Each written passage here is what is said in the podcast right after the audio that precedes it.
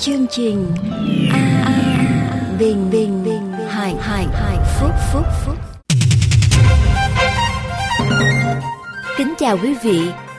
Người ta sống chẳng phải chỉ nhờ bánh mà thôi, song nhờ mọi lời phán ra từ miệng Đức Chúa Trời.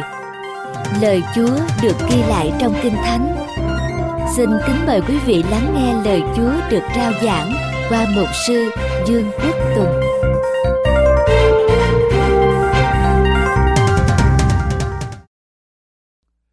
Thưa quý vị, chúng ta tiếp tục cuộc hành trình của chúng ta. Nó cũng có liên quan đến dấu hiệu ngày tận thế, và đồng thời nó cũng liên quan tới mười điều răn vì ở trong ngày cuối cùng để kêu gọi dân sự của Chúa quay trở về thờ phượng Chúa qua mười điều răn. Và hôm nay chúng ta sẽ đi điều răn thứ tám. Thưa quý vị, điều răn thứ tám, và đề tài hôm nay làm chủ mau lẹ. Điều răn thứ tám nói điều gì quý vị nhớ không? Làm chủ mau lẹ. Điều răn thứ tám dạy chúng ta điều gì? Ngươi chớ trộm cắp. Muốn làm chủ mau lẹ ở trong mọi điều. Xuất Ê-díp-tô Ký đoạn hai mươi câu thứ mười lăm, ngươi chớ trộm cắp. Ngươi chớ trộm cắp. Xuất Ê-díp-tô Ký đoạn hai mươi câu thứ mười lăm. Mỗi năm ở tại Hoa Kỳ, các cửa hàng bách hóa hay là department store bị ăn cắp các món hàng trên bốn tỷ đô la. Trên bốn nghìn triệu đô la mỗi năm. Và thống kê cho biết rằng cứ năm mươi hai người đến mua hàng thì ít nhất có một người là ăn cắp, ăn trộm, và lấy ít nhất là một món hàng. Và con số này gia tăng mỗi năm. Rồi chúng ta chưa kể đến trốn thuế, gian dối với sở xã hội, rồi bao nhiêu sự lừa dối qua điện thoại gọi là telephone scam hay là internet scam ở trên mạng internet. Chúng ta không thể nói hết được ở khắp mọi nơi. Và cứ mỗi ngày như vậy chúng ta nghe tin tức các công ty tìm cách để trộm cắp tiền của khách hàng. Những người dùng hệ thống internet mạng qua computer để viết những cái phần mềm để lấy những dữ kiện cá nhân, lấy những số thẻ tín dụng credit card của nhiều người ở trên khắp thế giới. Tôi có coi một bức hình, một người đi vào, một người khách hàng đi vào ở trong một tiệm bán thịt ở tại New York. Và vào trong đó để mua một con gà Tây Turkey. Người bán hàng lấy con gà đặt ở trên cái cân. Và bức hình đã cho thấy khi người bán hàng lấy con gà đặt trên cái cân thì ông đứng ở bên trong, ông lấy cái tay, ông đè cái cân xuống. Và người khách hàng ở bên ngoài mua con gà thì đưa ngón tay đẩy cái cân lên. Và đó là gì thưa quý vị? Đó có phải là một hình thức ăn cắp không? Một người vợ phàn nàn với chồng mình. Người làm việc, bà làm việc ở trong gia đình của mình đã đánh cắp hai cái khăn tắm mới của mình. Người chồng nói với vợ, thời bây giờ người ta làm vậy đó em. Bà đã lấy những cái khăn nào vậy? Người vợ trả lời, bà ta đã lấy hai cái khăn tắm mà chúng ta lấy từ khách sạn tuần rồi. Và một tín hữu kể cho tôi nghe một câu chuyện. Đây là câu chuyện thật một trăm phần trăm. Sau khi tôi giảng bài giảng tham lam, một tín hữu tôi kể cho tôi, tín hữu trong hội thánh này đến kể với tôi rằng, mục sư, đây là một câu chuyện một trăm phần trăm. Có một người làm nghề hớt tóc, cắt tóc. Ở trong một ngày kia, có một người da trắng tới để cắt tóc. Mà người da trắng đó là người homeless, tức là vô gia cư. Tóc dài muốn cắt. Và khi ông hỏi giá tiền, ông không có tiền đủ, cho nên ông đi ra. Người cắt tóc nó kêu trở lại và hỏi chuyện. Và sau đó người cắt tóc nó thôi rồi, được rồi, tôi cắt tóc cho ông miễn phí. Thế là người cắt tóc, cắt tóc cho người da trắng đó miễn phí. Người da trắng cảm ơn rồi đi về.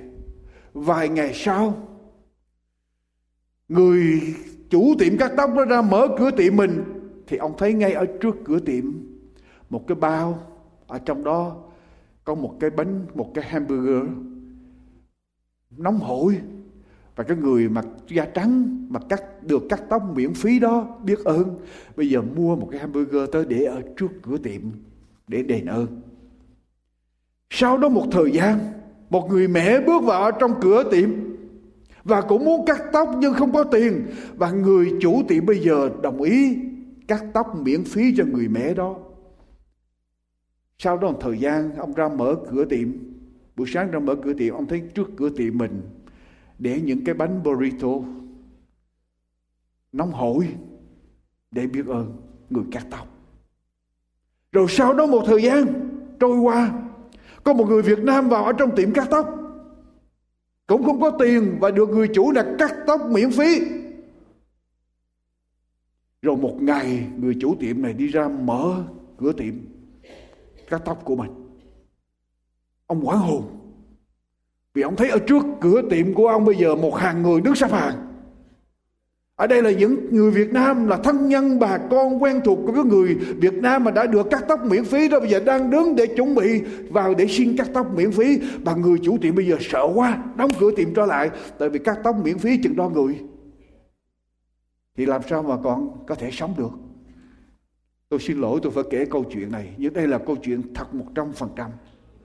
Người chớ trộm trộm cắp. Điều răn thứ mười dạy chúng ta rằng ngươi chớ tham lam. Trong tinh thần của chúng ta, ở trong tư tưởng của chúng ta, đừng có một sự tham lam khi thấy người khác có bất cứ một điều gì, vợ người, chồng người, đồ vật của người, chúng ta không có một cái tư tưởng muốn làm chủ những điều đó. Nhưng điều răn thứ tám dạy chúng ta rằng đừng có một hành động, đừng có một âm mưu để lấy bất cứ một điều gì từ người khác, đưa tay của mình ra lấy. Đây đang nói về vật chất, đang nói về danh vọng, địa vị, quyền sở hữu, hay là bất cứ điều gì thuộc về người khác. Đừng trộm cắp. Phải tôn trọng quyền sở hữu của người ta. Và ở đây Chúa công nhận mỗi người đều có quyền làm chủ bất cứ điều gì ở trong đời sống của mình, miễn sao mình làm việc, mình tạo ra. Và Chúa tôn trọng quyền đó, và Chúa nói rằng đừng trộm cắp, đừng đụng đến tài sản của người, bất cứ ở trong lĩnh vực nào, tài sản về vật chất cũng như tài sản về tinh thần. Và ngày hôm nay tiếng Anh gọi là intellectual property. Tôi sẽ nói thêm cho quý vị. Điều răn thứ tám cấm chúng ta không được lấy bất cứ một cái gì thuộc về người khác, thuộc về một tổ chức nào khác, thuộc về một tập thể nào khác. Có những lúc chúng ta lấy vì tham, có những lúc chúng ta lấy vì ích kỷ, có những lúc chúng ta lấy vì bất cứ một lý do gì khác. Và thưa quý vị, dù cho bất cứ một lý do gì, lời Chúa dạy rằng ngươi chớ trộm cắp. Như người ta đưa ra nhiều lý do để biện minh để ăn cắp. Có nói rằng, có người nói rằng tôi đói quá tôi phải ăn cắp để mà ăn. Có những người khác nói rằng tôi thiếu thốn như đây tôi mới đi ăn cắp. Có những người nói rằng tôi vì nhu cầu cần rồi tôi sẽ tôi ăn cắp, nhưng rồi tôi sẽ trả lại sau.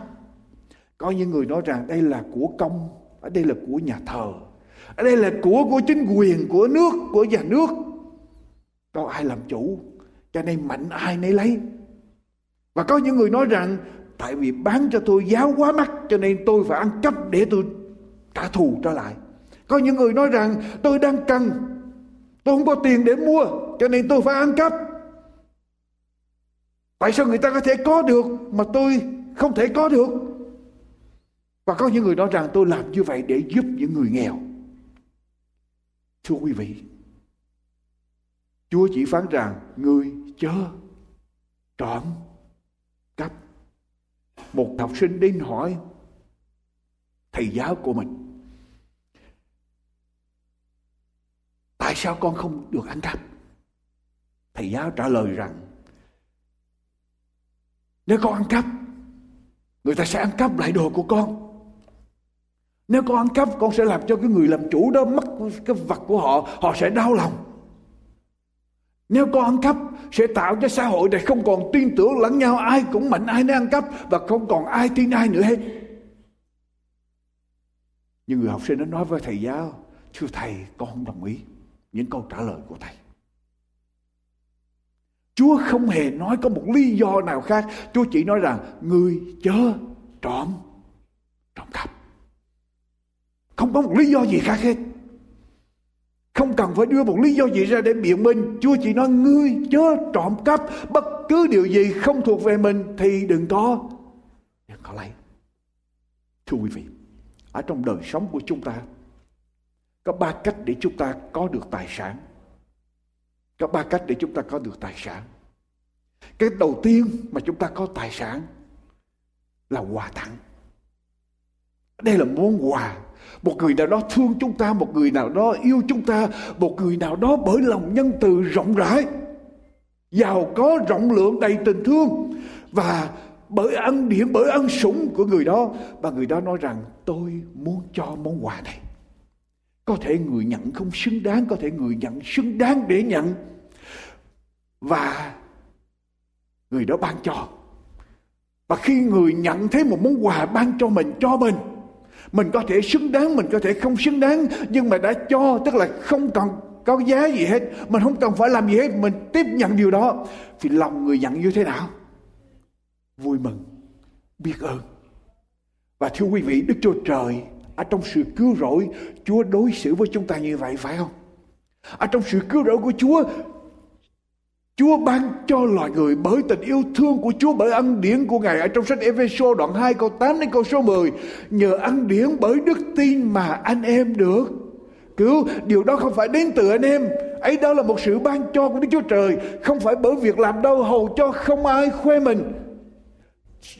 Sự cứu rỗi là một điều mà Chúa ban cho chúng ta nhân không, để chúng ta tiếp nhận, rồi Chúa tiếp nhận chúng ta. Chúng ta tiếp nhận sự cứu rỗi đó, Chúa nhận chúng ta làm con của Ngài. Chúa biến đổi chúng ta qua quyền năng của Chúa Thánh Linh để chúng ta sống theo lời của Ngài. Cho nên quý vị có thể có được vật dụng, có được tài sản của mình bởi một người nào đó làm gì? Cho mình. Có thể là cha mẹ mình cho mình, dòng họ để lại cho mình. Có thể một người đã quý mến mình, thương mến mình và cho mình điều đó. Ngày lễ, ngày Tết, dịp Giáng sinh chúng ta nhận quà, tại vì một người đó quý mến chúng ta và cho chúng ta. Cho nên chúng ta có thể có được tài tài sản. Đức Chúa Trời ban cho chúng ta sự cứu rỗi, và Đức Thánh Linh sống ở trong lòng chúng ta ban cho chúng ta những ân tứ, phải không? Đức Thánh Linh ban cho những ân tứ phân phát theo ý muốn của Ngài. Ở trong sách Corinto thứ nhất đoạn mười hai câu bảy câu mười một, theo ý muốn của Ngài. Và Đức Thánh Linh ban cho mỗi một người những ân tứ, những khả năng, những tài năng khác nhau, và chúng ta có thể có được. Cách thứ hai để chúng ta có được tài sản là gì? Thưa quý vị, làm việc. Cách thứ hai để chúng ta có được tài sản là làm việc.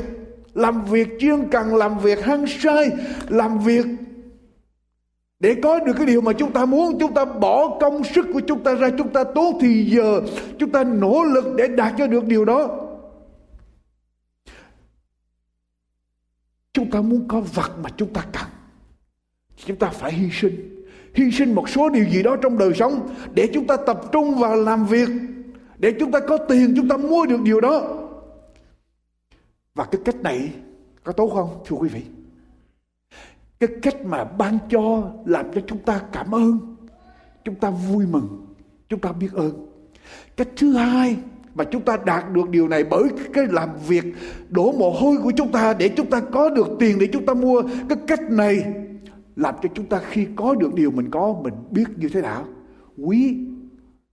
Khi chúng ta work hard để chúng ta có điều đó, tạo được điều đó, bây giờ chúng ta sẽ làm gì? Quý cái điều mình có. Chúng ta cảm thấy rằng mình vô cùng có giá trị. I am worthy. Tôi cảm có giá trị. Tôi làm việc được để tôi có điều này. Tôi bỏ công lao của tôi ra. Tôi có ích lợi. Và chúng ta cảm thấy vui lòng, hài lòng, vui mừng. Và chúng ta cảm thấy thăng hoan trong đời sống. Đây là cái cách gọi là honor, vinh dự để chúng ta có được điều mình có. Tôi làm, Tôi nhận, tôi nỗ lực bởi một cách chính đáng để rồi tôi có được kết quả này. Cho nên tôi có thể hãnh diện, vui mừng với những gì tôi đạt được ở trong đời sống.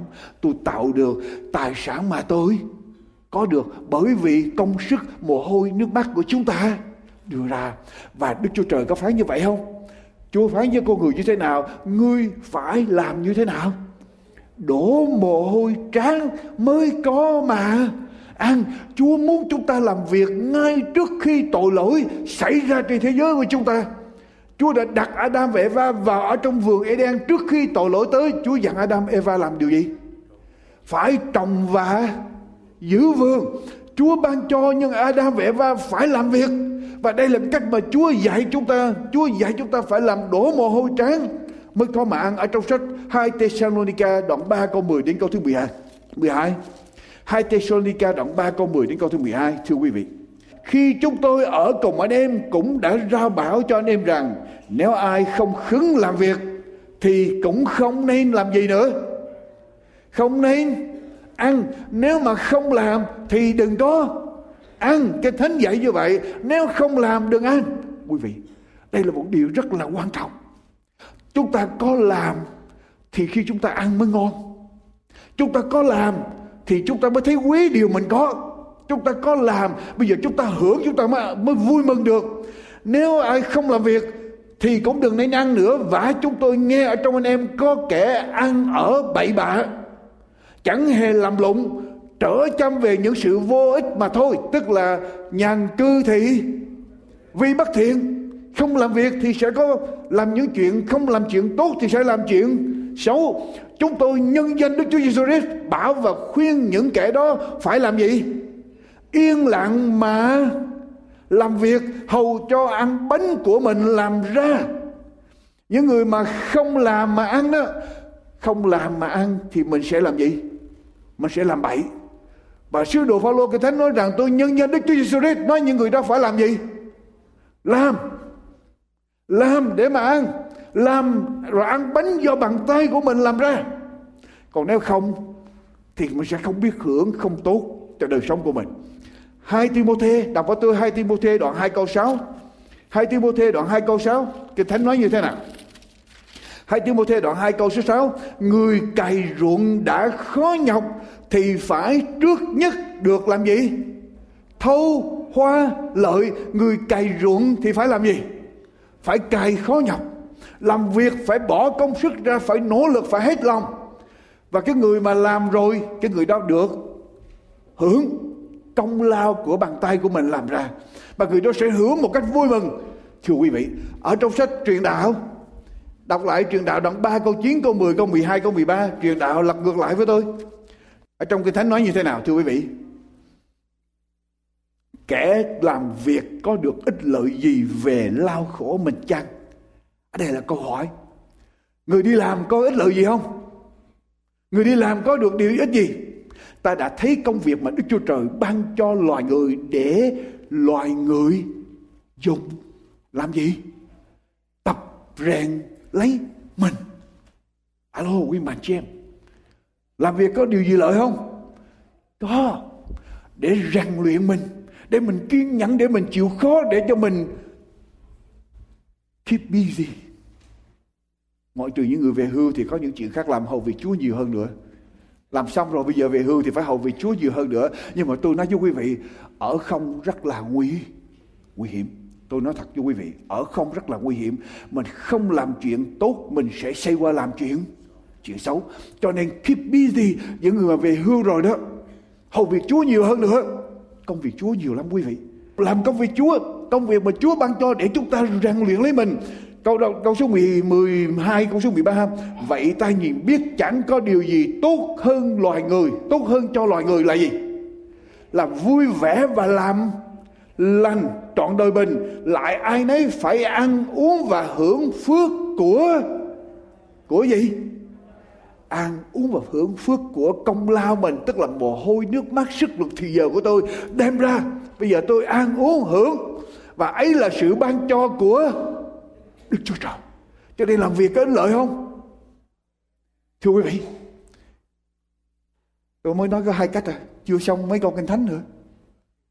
Muốn có một điều gì đó, muốn có tài sản, một là mình làm gì? Có ai đó cho mình. Cho thì mình nhận, mình biết ơn, mình sử dụng. Hai nữa là mình làm gì? Làm việc. Cho thì nó mau, làm thì nó là lâu, nhưng mà nó rèn luyện mình để mình chịu đựng, để mình kiên nhẫn, để mình kiên trì, mình biết làm việc, mình biết chờ đợi. Thi Thiên đoạn một trăm hai mươi sáu câu năm câu sáu. Thi Thiên đoạn một trăm hai mươi sáu câu năm câu sáu. Kinh Thánh nói sao? Thi Thiên đoạn một trăm hai mươi sáu câu năm câu sáu. Kẻ nào gieo giống mà rơi lệ sẽ gặt hái một cách vui mừng. Người nào vừa đi vừa khóc mà đem giống ra rạp vải ra rải ra, ắt sẽ trở về một cách vui mừng mang bó lúa mình.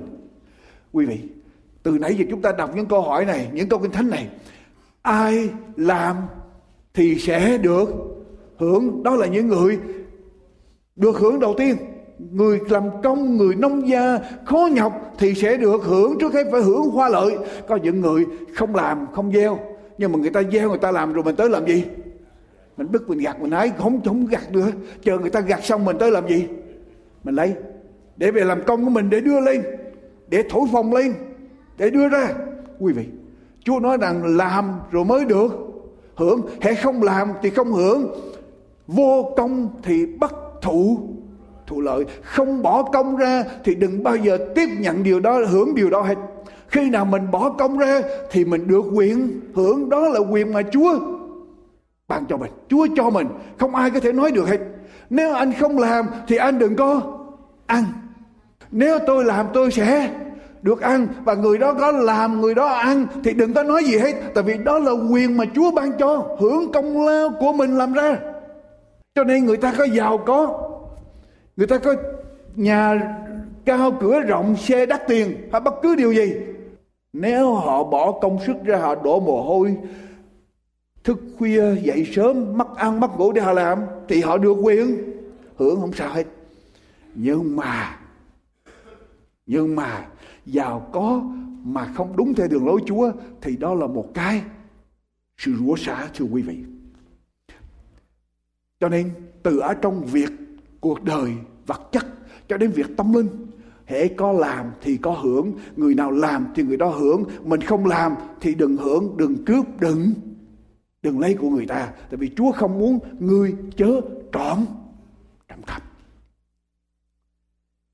Cách thứ ba để mà coi điều mình muốn. Cái thứ ba là gì? Thứ nhất người ta cho, thứ nhì mình làm, thứ ba nữa là mình có được cái điều đó, mình có tài sản là gì? Cách gì? Chỉ có ăn cắp, ăn trộm, ăn cướp. Người ta không cho mình, mình cũng không làm ra, mà tự nhiên mình có thì là gì? Ông trời tự nhiên giáng xuống cho tôi. Chưa chắc. Kinh Thánh Chúa không dạy điều đó. Và đây là cách để mình có ăn cắp, ăn trộm, ăn cướp. Đây là cách để cho mình có điều mình muốn. Mình chỉ cần ăn cắp người khác, người khác bỏ công ra mình tới mình cướp kết quả, người khác gây dựng mình tới mình chiếm đoạt. Hành động này có chuyện gì xảy ra quý vị biết không? Ăn cắp, ăn trộm, ăn cướp có chuyện gì xảy ra quý vị biết không? Làm cho con người của mình mất đi lòng tự tự trọng. Làm cho con người của mình mất đi lòng tự trọng. Tôi không còn lòng gọi là self respect. Tôi không trọng tôi thì ai trọng tôi? Phải không? Làm cho con người của chúng ta mất đi lòng tự trọng. Và người nào làm như vậy là người đó đang sống lừa dối lấy chính mình. Nếu tôi không tạo ra, không làm ra, không bỏ công sức ra mà tôi nhận điều đó, làm sao tôi biết quý điều mà tôi có? Nếu tôi không bỏ thì giờ để tôi làm, thì cái người mà ăn cắp, ăn trộm, ăn cướp hay làm bất cứ điều gì đó để có cái điều, đạt cái điều của người ta, những người đó không có kiên nhẫn để bỏ công sức của mình ra, không có kiên trì ở trong đời sống, không có đầu óc sáng tạo, và cái gì cũng muốn có liền. Và dần dần nếu sống với tinh thần ăn cắp, ăn trộm, ăn cướp, từ từ mình sẽ thù ghét lấy chính cá nhân của mình. Mình sẽ đi đến một cái giai đoạn mình thấy tại sao con người của mình lại sống như vậy. Và chúng ta không đem lại sự sản xuất, sản lượng, production nào hết, mà chỉ làm mất mát và làm cho tập thể, gia đình, cộng đồng mất niềm tin. Ai mà tới hội thánh này, tôi thí dụ thôi, ai mà tới đây mà mắc đồ hỏi quý vị tới đây, quý vị sẽ làm gì? Nghi ngờ. Nghi ngờ ai? Nghi ngờ tất cả mọi người trong hội thánh. Rồi cuối cùng mạnh ai nấy giữ. Có xảy ra không? Chưa. Chưa. Cảm tạ Chúa chưa. Mà không biết có không tôi cũng trong không biết nữa. Tôi chưa nghe. Và quý vị biết không, ở trong một tập thể, ở trong một quốc gia, trong một đất nước mà mạnh cấp trên, cấp trên lấy ăn cắp của công, cứ nói là của công, rồi mạnh ai nấy lấy bỏ túi, mạnh cấp dưới lấy bỏ túi, rồi chuyện gì xảy ra cho tập thể, cho tổ chức, cho cộng đồng, cho dân tộc, cho quốc gia? Thưa quý vị, chuyện gì xảy ra cho đất nước, cho quốc gia, cho cộng đồng, cho tập thể nếu mạnh ai nấy lấy bỏ túi rồi? Thì tập thể như thế nào, gia đình như thế nào? Không ai đóng góp vào mà chỉ lấy ra. Rồi tôi hỏi quý vị, ai sẽ trở thành nạn nhân? Những người thấp cổ bé miệng sẽ trở thành nạn nhân. Những người không có được tiếng nói, không có quyền hành, họ trở thành nạn nhân. Vì tất cả những người bên trên đều lấy bỏ túi hết. Thì bây giờ ai đưa vào? Phải có những người bên dưới phải đưa lên, mà họ bây giờ họ phải cong lưng để họ cài, để họ đưa lên. Và cấp trên mạnh ai nấy lấy. Và Đức Chúa Trời chống lại điều này không? Thưa quý vị, Đức Chúa Trời chống lại những sự bất công này vô cùng. Có một người dẫn hai đứa con trai đã đến tuổi trưởng thành đi tìm nghề nghiệp để sống. Người cha này dẫn hai đứa, hai người con của mình đi ra ngoài xã hội làm một cuộc du, du, du lịch, hành trình, để cho hai người con thấy được những cái nghề mà người ta làm việc, để có thể chọn một cái nghề cho đời sống trong tương lai của hai người con. Ông để cho hai người con tự quyền quyết định. Ông chỉ dẫn cho hai người con đi, thấy ai làm nghề gì, con tự quyết định con thích nghề nào, con học nghề đó về con làm việc. Họ bước đi, con cái họ đi ngang qua cái lò rèn.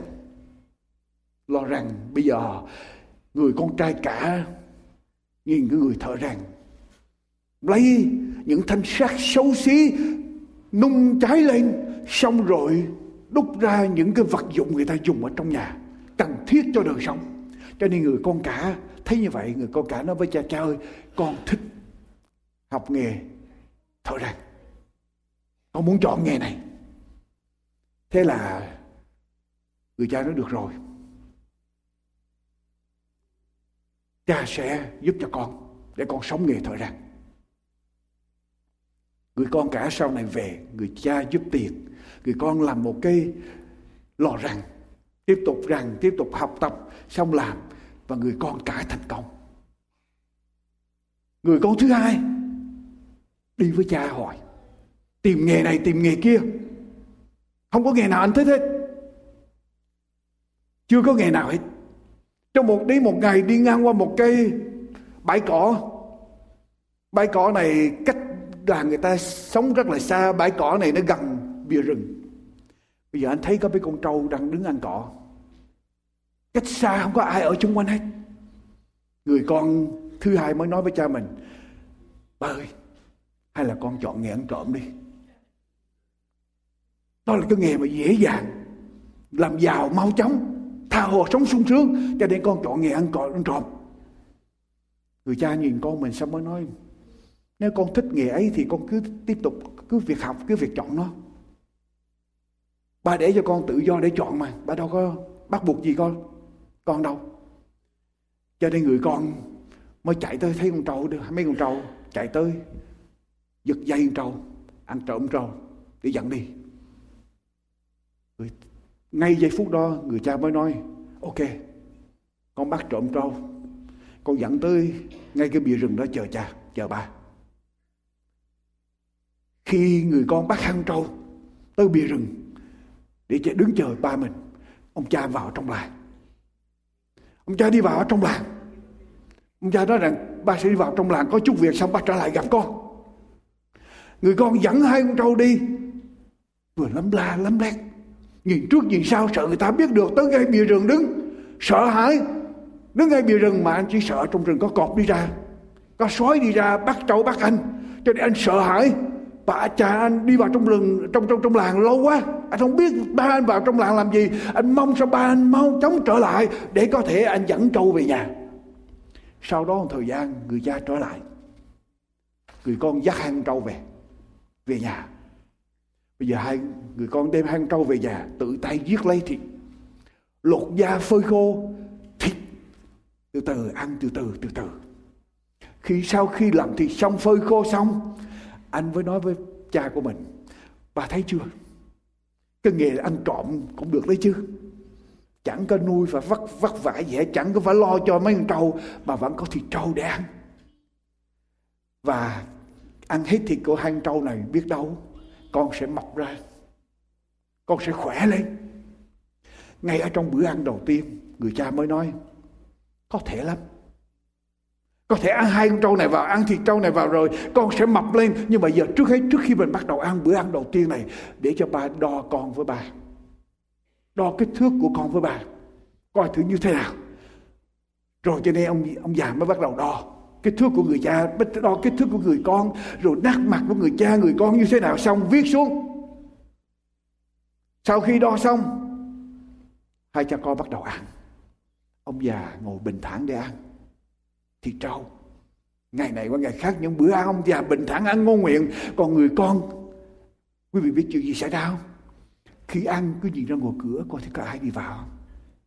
Khi ăn cứ nhìn coi thử có ai đến tìm trâu, trâu họ bị mất hai con, họ sẽ đi tìm.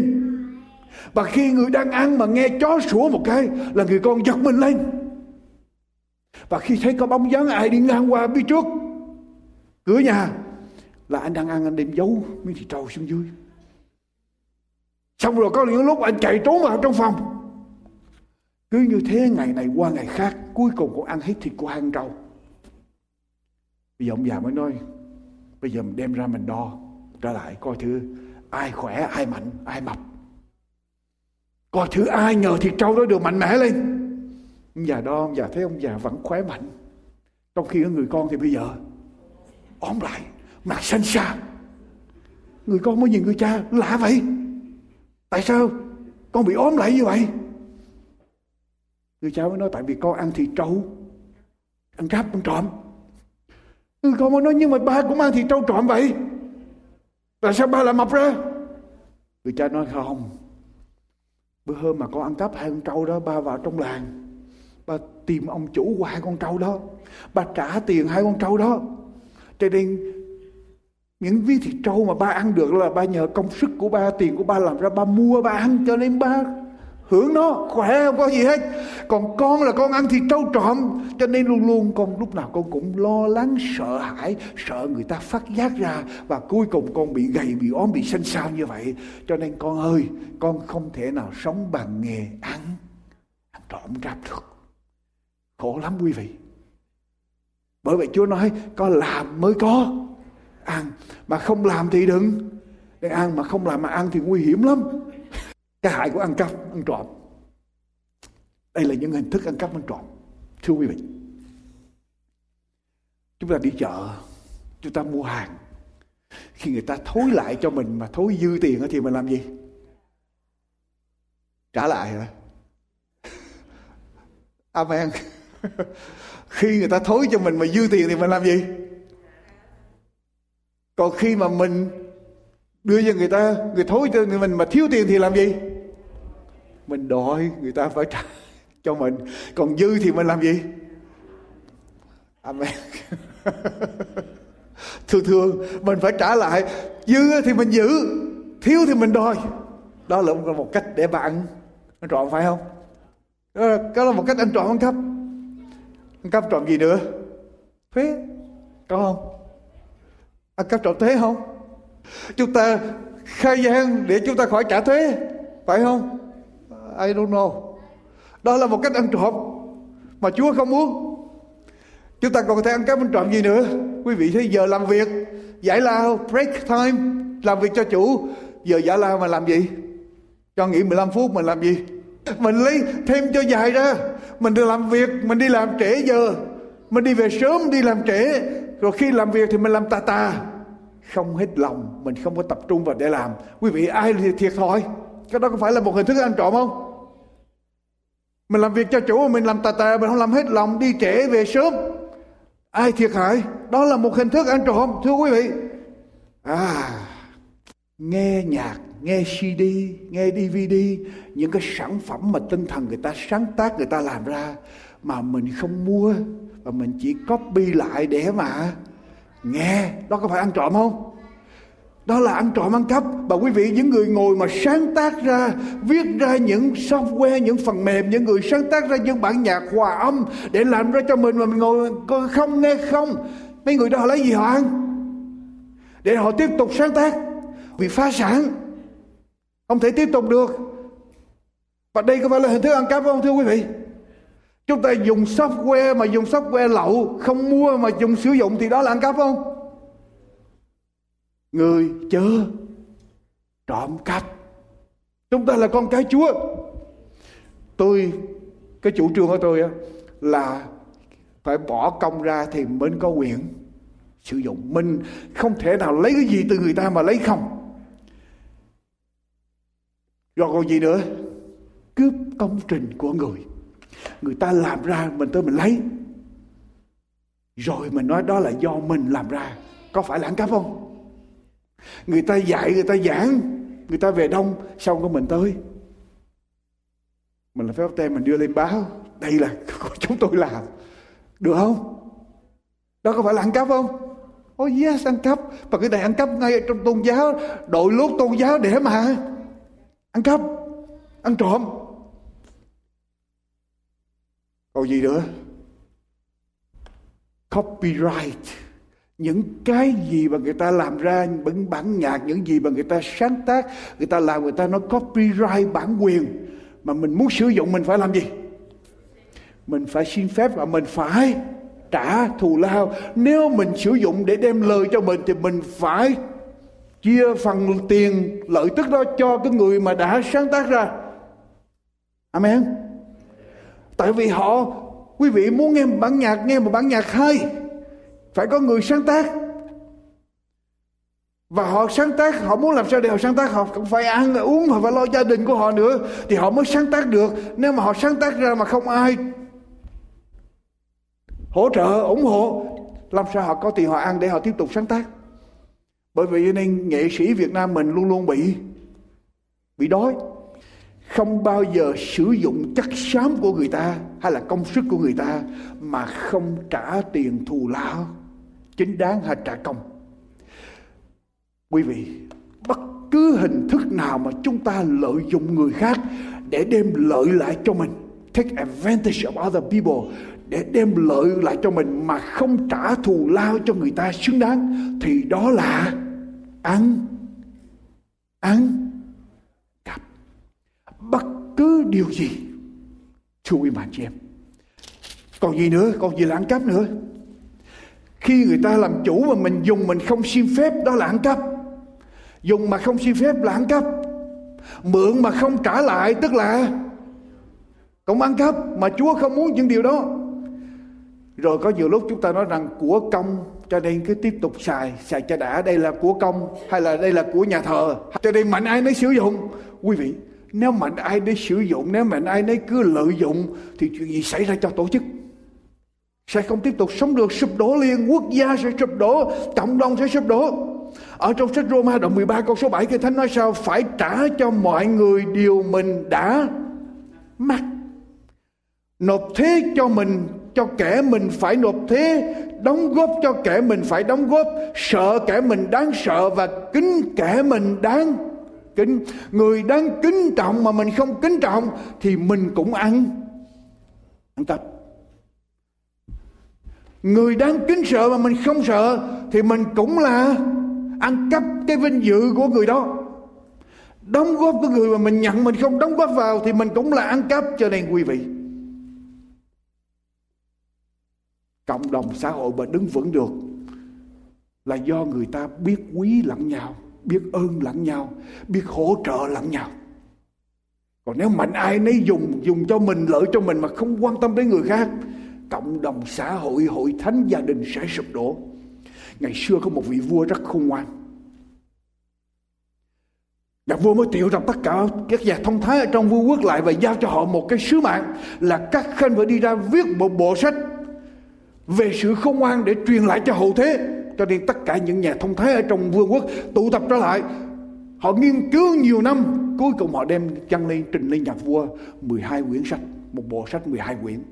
Và họ nói rằng muốn tâu bệ hạ, đây là sự khôn ngoan của tất cả mọi thời đại, chúng thần xin trình lên cho bệ hạ. Nhà vua nhìn bộ sách xong, nhà vua nói không được. Các anh, ta chắc chắn là mười hai quyển sách này, đây là sự khôn ngoan của mọi thời, thời đại, nhưng mà dài quá, dân chúng không có thời giờ để đọc đâu. Cho nên trở về nghiên cứu trở lại, tóm tắt lại giùm cho ta.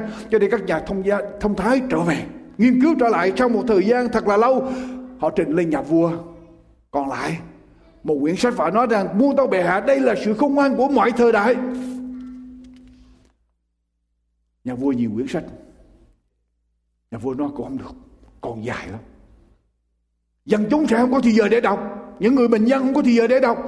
Cho nên về nghiên cứu trở lại, các nhà thông thái đi trở về nghiên cứu trở lại một thời gian, họ trở lại họ trình cho nhà vua một chương, một chương và họ nói rằng đây là sự khôn ngoan của mọi thời đại. Nhà vua nó cũng không được, trở về nghiên cứu trở lại một chương cũng chưa đủ. Họ về họ nghiên cứu trở lại, sau một thời gian họ trở về họ đưa nhà vua một trang. Muôn tâu bệ hạ, đây là sự khôn ngoan của mọi thời đại, một trang giấy. Nhà vua cũng đã không được, trở về nghiên cứu trở lại. Họ nghiên cứu trở lại, cuối cùng họ tới với nhà vua, họ nói muôn tâu bệ hạ, đây là sự khôn ngoan của mọi thời đại, còn lại có một đoạn mà thôi. Nhà vua cũng nói cũng không được, không được. Họ trở về nghiên cứu nữa, và cuối cùng họ đến họ trình lên nhà vua một câu, một câu và nói rằng đây là sự khôn ngoan của mọi thời đại. Nhà vua tuyên bố đúng, đây là sự khôn ngoan của mọi thời đại. Và câu đó là gì? There is no free lunch. Chẳng có cái gì là cho không hết, chẳng có cái gì là miễn phí hết. Khi chúng ta nhận một cái gì nó làm miễn phí, ai đó phải phải trả. Cho nên ở trên thế giới thế giới này chẳng có cái gì là là free hết, là không hết, miễn phí hết. Sự cứu rỗi Chúa ban cho nhưng không, nhưng mà ai phải trả? Đức Chúa Giê-xu phải trả trên thập tự giá. Đức Chúa Giê-xu phải liều bỏ tất cả mọi sự trên thiên đàng. Đức Chúa Giê-xu phải xuống ở dưới trần này, chịu nhọc nhằn, chịu cực hình và chết ở trên thập tự giá để chúng ta có được sự cứu rỗi nhưng không. Cho nên ở trên thế gian này chẳng có cái gì gọi là free hết. Nếu mà chúng ta nhận free, nhận không thì ai đó phải trả để chúng ta có thể nhận không. Quý vị nghe đài truyền hình, quý vị nghe đài phát thanh mà quý vị không cần không đóng góp vào, làm sao để có tiền để làm chuyện này, phải không? Truyền hình truyền thanh ai đó phải đóng đóng góp vào. Tôi đâu có in ra tiền được, tôi đâu có in, tôi đâu phải là nhà băng. Ai đó, một con cái Chúa nào đó, một tín hữu nào đó phải hy sinh đóng góp. Hội thánh có mặt được cũng có những người dâng hiến đóng góp để cho chúng ta có mặt, để chúng ta sử dụng cơ sở, phải không? Cho nên trên thế gian này chẳng có gì là free hết. Phàm ai đó phải trả. Cho nên khi mình nhận free, mình cũng phải biết làm gì? Trả trả lại, đóng góp trả lại. Thưa quý vị, à, thưa quý bà chị em, nhưng mà có một cái hình thức ăn trộm khác mà chúng ta không để ý, chúng ta không biết. Quý vị đặt với tôi, không sử dụng ân tứ mà Chúa ban cho mình, có phải là một sự ăn trộm không? Thưa quý bạn chị em, một Corinto đoạn mười hai câu bảy, Đức Thánh Linh tỏ ra trong mỗi một người cho ai nấy đều được sự ích chung. Và câu thứ mười một, mọi điều đó là công việc của đồng một Đức Thánh Linh mà thôi, theo ý Ngài muốn phân phát sự ban cho riêng cho mỗi người. Đức Thánh Linh ban tài năng cho mỗi người để làm gì? Để làm gì? Để ích lợi chung. Bây giờ Đức Thánh Linh ban cho tôi khả năng để tôi đóng góp cho hội thánh. Giờ câu hỏi của tôi, nếu tôi không đóng góp cho hội thánh, không sử dụng cái ơn tứ mà Chúa ban cho tôi, có phải tôi ăn trộm ơn phước cho hội thánh không? Đúng không? Tại vì Đức Thánh Linh ban cho tôi ơn đó, đâu phải để cho tôi triển lãm, đâu phải để cho tôi linh mình kiêu ngạo, đâu có phải để tôi khoe khoang, đâu có phải để tôi trưởng lãm, mà Đức Linh ban cho tôi khả năng đó để tôi đóng góp cho hội thánh của Chúa, công việc Chúa. Mà bây giờ tôi lại không làm, sử dụng cái ơn đó để đóng góp cho công việc Chúa, tôi dành lại, tôi giữ lại, thì tôi đem cái ơn, tôi lấy đi cái ơn phước của hội hội thánh. Và khi tôi lấy đi cái ơn phước của hội thánh thì có phải là tôi ăn cắp của hội thánh không? Đó là một hình thức ăn cắp, trộm cắp. Ở trong Ti-mô-thê, một Ti-mô-thê đoạn sáu, một Ti-mô-thê đoạn sáu, Chúa nói như thế nào? một Ti-mô-thê đoạn sáu câu mười bảy đến câu thứ mười chín. Hãy răn bảo kẻ giàu ở thế gian này, đừng kiêu ngạo và đừng để lòng trông cậy nơi của cải không chắc chắn, nhưng hãy để lòng trông cậy nơi Đức Chúa Trời và là đấng mỗi ngày ban mọi vật dư dật cho chúng ta được hưởng. Hãy răn bảo họ làm điều lành, làm nhiều việc phước đức, kiếp ban phát và phân chia của mình có. Vậy thì dồn chứa về ngày sau một cái nền tốt và bền vững cho mình, để được cầm lấy sự sống thật. Quý vị, khi Chúa cho chúng ta khả năng, Chúa cho chúng ta giàu có, chúng ta, Chúa cho chúng ta bất cứ điều gì là để cho chúng ta làm gì? Phân phát ra, để chúng ta giúp đỡ ra những người mà kém may mắn hơn chúng ta, để chúng ta sử dụng cho công việc Chúa, cho hội thánh của Chúa. Và khi chúng ta làm như vậy, chúng chính mình đóng góp lại cho cuộc sống sau này đời đời trên thiên đàng. Quý ông bà anh chị em, cho nên khi tôi không sử dụng, không sử dụng những gì mà Chúa ban cho tôi, tôi đang làm gì? Khi tôi không sử dụng những gì mà Chúa ban cho tôi cho công việc Chúa thì tôi đang làm gì? Well, chính vị, quý vị biết là với tôi Ma-la-chi Ma-la-chi đoạn ba Ma-la-chi đoạn ba câu bảy trở đi, Chúa gọi là gì đây quý bạn chị em? Từ những ngày tổ phụ các ngươi, các ngươi đã xây bỏ luật lệ ta và không vâng giữ.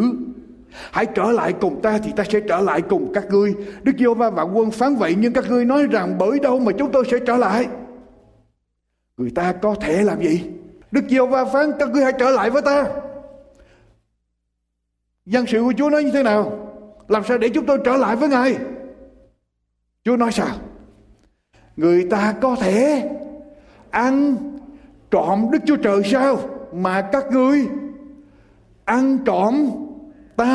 Các ngươi nói rằng chúng tôi ăn trộm Chúa ở đâu? Các ngươi, Chúa trả lời các ngươi ăn trộm ở trong điều gì? Các phần mười và ở trong các của dân. Ở đây cái câu thánh này, đoạn cái thánh này nói mấy chữ ăn trộm mấy lần? Đọc xuống câu số sáu, số chín. Các ngươi bị rủa xả vì các ngươi thải cả nước đều làm gì? Đều ăn trộm ta. Lần thứ mấy? Lần thứ năm. Năm lần Chúa nói ăn trộm. Các ngươi hãy đem hết thảy phần mười vào kho, hầu cho có lương thực ở trong nhà ta, và từ nay các ngươi khá lấy điều này mà thử ta. Đức Giê-hô-va vạn quân phán, xem ta có mở các cửa sổ trên trời cho các ngươi, đổ phước xuống cho các ngươi đến nỗi không chỗ chứa chăng. Quý vị, quý vị biết rằng tôi hầu vì Chúa hai mươi ba mươi năm, gần ba mươi năm, chưa bao giờ tôi đọc cái câu thánh ăn trộm trộm trộm hết. Chưa bao giờ tôi đọc câu thánh trọn vẹn ăn trộm. Chưa bao giờ tôi giảng bài giảng và có chữ này hết. Đây là lần đầu tiên ở trong cuộc đời tôi, trong ba mươi năm hầu việc Chúa. Tại vì tôi không muốn những người đấy nghe tôi nghĩ rằng tôi dùng cái câu thánh này để lấy tiền của bất cứ người nào. Nhưng mà thưa quý vị, thưa quý vị, nếu tôi giảng lời của Chúa, tôi phải đem lời Chúa ra. Mà nếu tôi không giảng phần mười đó, Chúa nói rằng nếu các ngươi đem phần mười vào nhà ta, Chúa làm gì? Đổ phước xuống đi, đi, đến chỗ như thế nào? Không chỗ chứa. Ta sẽ mở các cửa sổ trên trời để đổ phước xuống đây không có chỗ chứa. Mà nếu tôi không nói đó, con cái Chúa không hoàn trả cho Chúa, thì tôi lấy đi cái gì của con cái Chúa? Ơn phước. Như vậy tôi có ăn trộm không? Tôi không giảng là tôi ăn trộm ơn phước của con cái Chúa. Cho nên khi soạn bài giảng này, điều răn thứ tám tôi phải làm gì? Tôi phải nói. Tại vì ở trong đoạn Kinh Thánh này Chúa nói mấy lần? Năm lần Chúa nói ăn trộm.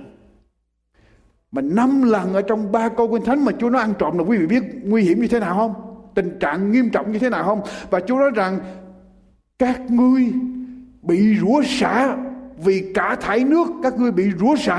Và Chúa nói rằng các ngươi hãy đem hết thảy phần mười vào kho hầu cho có lương thực trong nhà ta. Và từ nay các ngươi khá lấy điều này để thử ta. Đức Giê-hô-va vạn quân phán xem ta có mở cái gì? Các cửa gì? Why? Tại sao Chúa nói là cửa sổ? Xem ta có thể có mở các cửa sổ ở trên trời để đổ phước xuống cho các ngươi. Tại sao Chúa nói cửa sổ mà Chúa không nói cửa chính? Cửa chính nó lớn hơn cửa sổ chứ. Cửa sổ đâu có lớn hơn cửa chính. À, cửa sổ nhiều hơn cửa chính. Cửa chính chỉ có một cái thôi.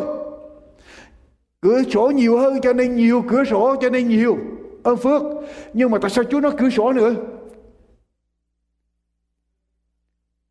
Cửa chính quý vị chỉ mở khi nào có khách vào thôi, rồi hay là quý vị đi ra thôi. Nhưng mà cửa sổ thì sao?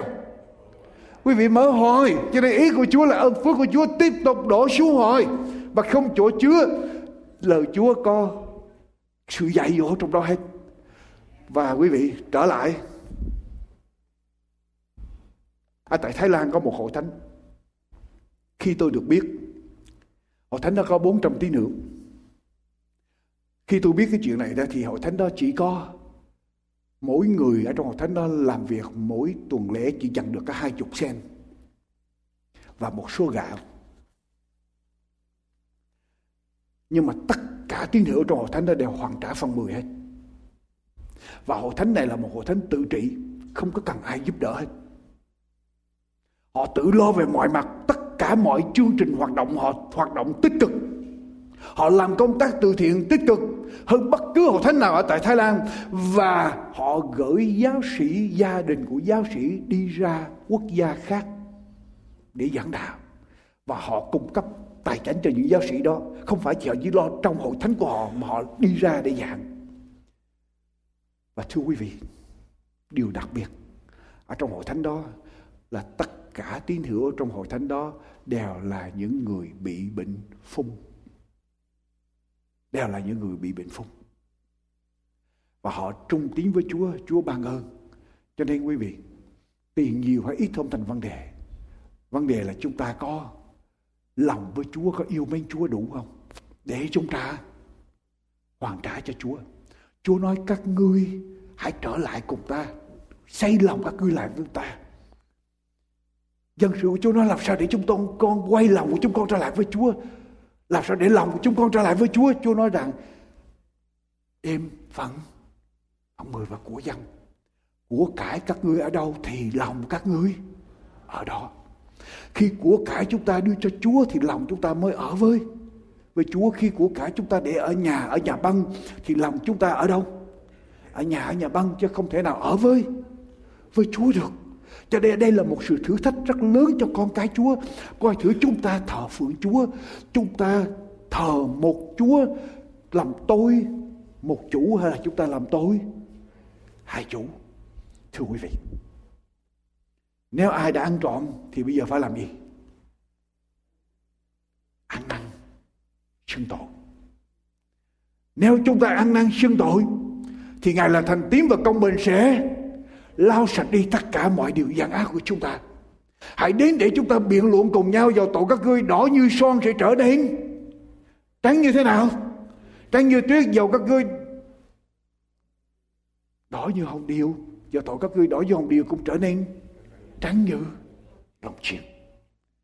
Cho nên ăn năn xưng tội với Chúa. Không có tội nào mà Chúa không tha được hết, phải không quý vị? Không có tội nào Chúa không tha được hết. Chỉ có điều chúng ta có ăn năn xưng tội lên với Chúa hay không. Cho nên bất cứ tội nào đến với Chúa, Chúa đều tha được, Chúa đều xóa được hết. Và điều thứ hai chúng ta cần làm Không phải chỉ trả không, không phải ăn năn xưng tội lên với Chúa không, mà còn làm gì nữa? Đền bù trở lại, trả lại. Luca đoạn mười chín câu số mười. Luca đoạn mười chín câu số mười. Luca đoạn mười chín câu số mười. Cái Thánh nói như thế nào? Quý vị nhớ câu chuyện của Sa-chê không? Đoạn mười chín câu mười. Sa-chê là trưởng ty thuế vụ, cho nên Sa-chê mặc tình mà thao túng, hối lộ, lấy tiền của dân chúng. Trưởng ty thuế vụ mà quý vị, chính phủ La Mã cho Sa-chê được mọi quyền tự do, muốn thâu thuế bao nhiêu cũng được hết, miễn là mỗi năm đóng về cho La Mã một số tiền ấn định như vậy hết. Còn tất cả những gì thâu thêm đó là Sa-chê được quyền sử dụng, được quyền giữ lại, cho nên là trưởng ty thuế vụ. Sa-chê giàu có, ăn cắp rất là nhiều. Và khi Sa-chê gặp được Chúa, Chúa nói với Sa-chê rằng: ta đến ở trong nhà ngươi, ăn bữa tối với ngươi, ăn bữa với ngươi. Sa-chê làm gì? Đọc xuống câu, đọc đoạn mười chín câu số năm. Đức Chúa Giê-xu đến chỗ ấy, ngước mắt lên mà nói rằng: hỡi Sa-chê, hãy xuống cho mau, vì hôm nay ta phải ở nhà ngươi. Sa-chê vội vàng xuống và mừng rước Ngài. Ai nấy thấy vậy đều làm bầm rằng: người này vào nhà kẻ có tội mà trọ. Xong Sa-chê đứng ở trước mặt Chúa mà thưa rằng: lạy Chúa, này tôi đã lấy nửa gia tài mình mà cho kẻ nghèo. Này tôi sẽ tôi lấy nửa gia tài mình mà làm gì? Cho kẻ nghèo. Và nếu tôi có làm thiệt hại ai, bất kỳ việc gì, tôi sẽ đền gấp bội. Quý vị, khi sự cứu rỗi của Chúa đến ở trong tâm hồn của chúng ta, khi chúng ta là con của Chúa thật sự rồi, chúng ta không thể nào tiếp tục sống ở trong sự trộm cắp được. Chúng ta không thể nào vô công mà chúng ta thụ lợi được. Và Chúa muốn chúng ta ra công sức, và Chúa ban ơn, ban ơn cho những tâm hồn như vậy. Thưa quý vị, điều thứ ba chúng ta cần làm: xin, xin Chúa. Nếu quý vị cần việc đó, cần bất cứ điều gì, quý vị cần làm gì?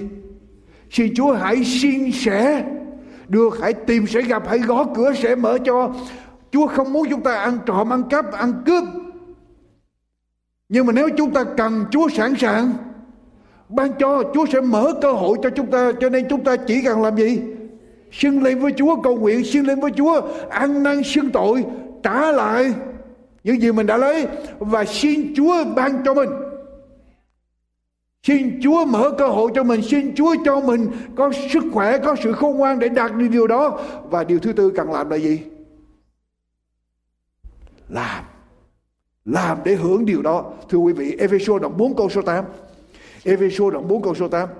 Ê-phê-sô đoạn bốn câu số tám. Điều thứ tư cần phải làm, làm để hưởng người đó. Ê-phê-sô đoạn bốn câu số hai mươi tám.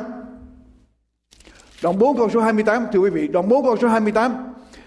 Kẻ vốn hay trộm cắp chớ trộm cắp nữa, nhưng thà chịu khó lấy tay mình làm nghề lương thiện, đặng có vật chi giúp cho kẻ thiếu thốn thì hơn. Cho nên làm, chúng ta làm, Chúa mở cơ hội, Chúa ban cho sức khỏe, ban cho sự khôn ngoan, và chúng ta cần phải làm bốn điều. Thưa quý vị,